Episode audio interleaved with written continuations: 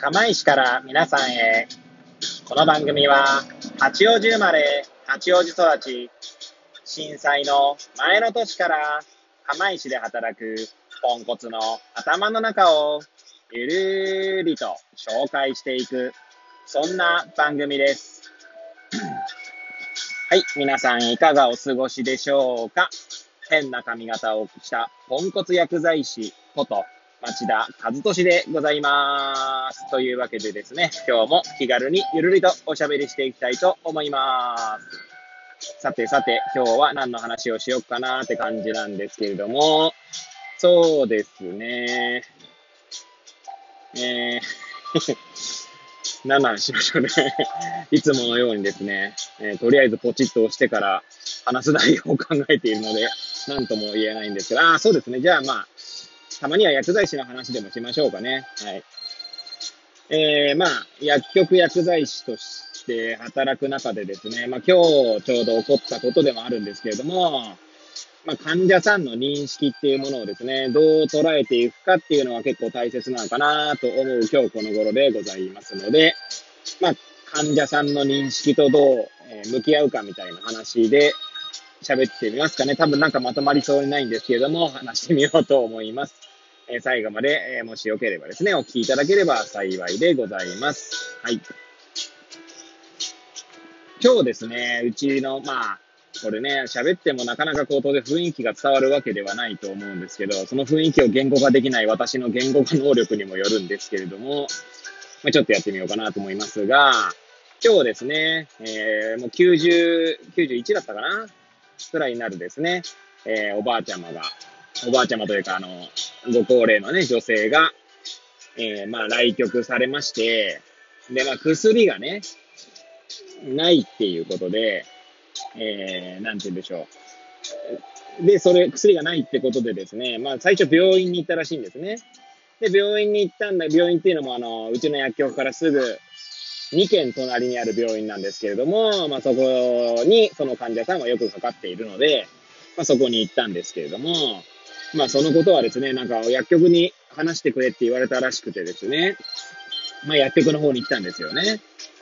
で、青い薬がないっていうふうに言ってたんですよ。で、まあちょっと私が対応したわけじゃないんですけど、もう一人でですね、3年目の女性の薬剤師が、新卒3年目なのでまだ28ぐらいですかね。うん。の、まあ薬剤師が対応したんですけれども、まあうちのですね、まあ薬歴という、まあカルテみたいなもんですね。そこから、えー、いつも飲んでる薬をですね、全部こう、持ってきてですね、どの薬がないのかっていうのを聞くわけです。で、その薬がですね、まあ、どうやら、一回中止になった薬なんですよね。まあ、ちなみにおしっこの方ですね、夜間のおしっことかの、まあ、状態を良くするという、まあ、お薬が、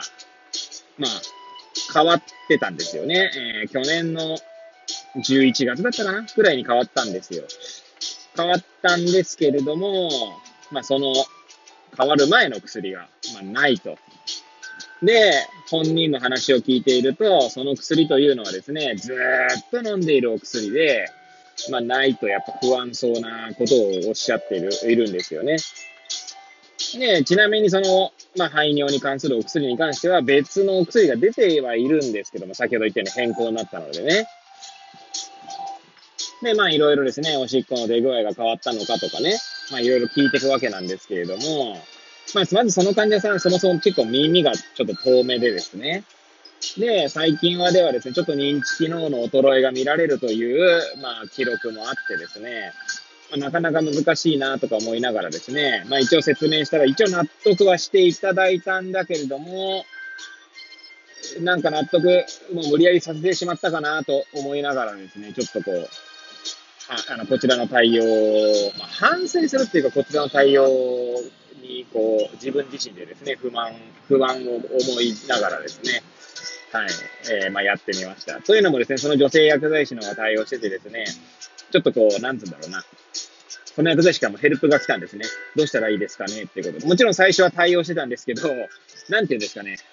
その患者さんの思いをこう、汲み取ろうとしてですね、あの、なんつうんだろう。一回話が終わりそうになったところで、こう、もう一回こう、なんか、患者さんの方から気持ちがこう、湧き出てきてしまってですね、また同じ会話になってしまって、最初の、最初に薬局に来られた時と同じ状態になってしまったみたいな。で、最初はですね、まあその病院と話してみましょうかみたいな話だったんだけども、ちょっと困った様子で、まあヘルプを頼んできたという感じですね。はい。いやー、難しいですよね。まあ一応認知機能、まあその薬自体がですね、えー、まあ一応、認知機能とかにも影響する可能性があるというところもあって、あのー、まあそのリスクがどれぐらいかっていう話はまあさておきですけれども、一応その薬理、薬理こう、薬理作用的には、まあそういった可能性も考えられて、ただまあ90歳なのでですね、まあ当然認知機能の衰えは多かれ少なかれは出てくると思うんですよね。なのでまあそれが、その口がどれだけ寄与していたのかっていうのがなかなか難しいところではあるんですけれども、いやー、その患者さんの多分世界の中では、おそらくその薬を飲んでいることで、きっと安心感とえー、なんて言うんだろうね、心の平穏のようなもの、まあ安心感と同じですかね、が保たれているんだと思うんですよね。患者さんの頭の中というか、その、世界では。はい。まあ、なんだろうな。哲学的な表現をすれば、きっと患者さんの中の肝世界では、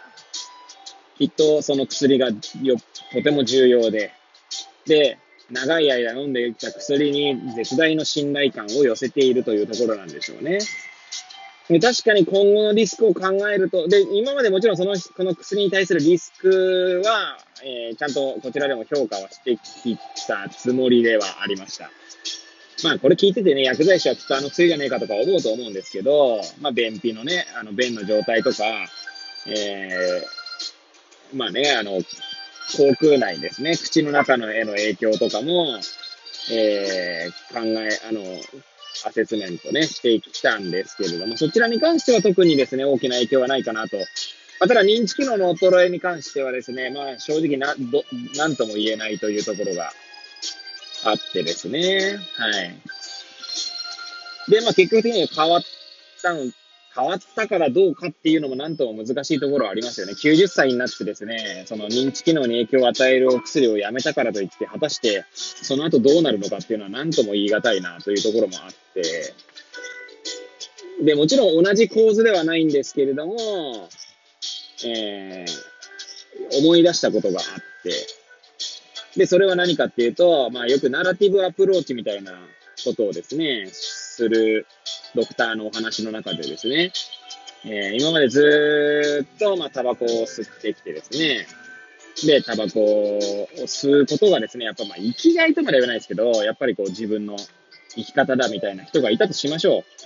う。で、そういった患者さんでですね、まあ、例えば90歳超えててですね、まあ、タバコを吸いたいと。言った時にはですね、まあ、吸わせてあげればいいじゃないかっていう、まあ、ごめんなさい、かなりですね、はしょって言ってますけども、まあ、そういう患者さんのナラティブをですね、尊重した上での、えー、お話ですよね。で、まあ私もですね、そのアプローチに対してはですね、えー、なんて言うんだろう。まあいいと思って、とてもいい試みだなと思っているんですよね。まあ、余命がどれぐらいかって話はさておきですけど、余命いくばくもないご老人がですね、まあ、ご老人っていう言い方をするとちょっと語弊があるかもしれませんけれども、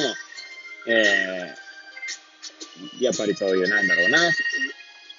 タバコを吸いたいとか、お酒を飲みたいとか、まあ、そういった願望というのをですね、満たすっていうのは、それは一つ、まあ、なんだろうな、選択肢としては全然ありだと思いますし、そこでですね、例えば、タバコのリスクを言ったところでですね、言ったところで話に挙げたところでですね、まあ、もうすでに90を超えてるのであれば、まあ、リスクというか、もうそもそももう90で超えてたらですね、いつ亡くなってもおかしくない状態にはなると思うんですよね。だからそこでですね、癌になるとかならないとかって話ではなくて、まあその患者さんのこの希望というかですね、えー、願望というのを満たすというのは一つのアプローチかなと思う中でですね、まあその患者さん、あのささっきのね、今日薬局に来た患者さんの話に戻すと、えー、まあそのおしっこの薬ですよね。今後のその認知機能への影響というリスクがどれほどのものかっていうのが、まあ、なんとも言い難い。ただ、まあ、認知症とされる場合ですと、結構急激に進む場合とかもあるので、なんとも本当にこう、うん、難しいなというところですよね。はい。なんでそういった患者さんの認識面に対してですね、どうアプローチして、どういう、まあ、風に進んでいくかっていうのは、まあ、答えが、本当にスパッとした答えが出る問題ではないんですけれども、患者さんとその、なんていうんですかね、対話を続けていくっていうことがですね、まあ、いかに大切でいかに難しいものかっていうのをですね、改めて感じさせられた事例だったので、まあ、こうやって会あの話をしていますけども、うまく伝わっているかどうかもなかなか 難しいと思いながらお話ししてみました。はい。えー、ということでですね、いつも通りぐだぐだなお話でしたけれども、最後までお付き合いいただき、えー、誠にありがとうございます。はい。というわけで、これを聞いていただいた皆さんが、より良い一日を過ごせますようにとお祈りさせていただいて、今日の放送を終了したいと思います。それではまた明日、皆さんお会いいたしましょう。さようなら。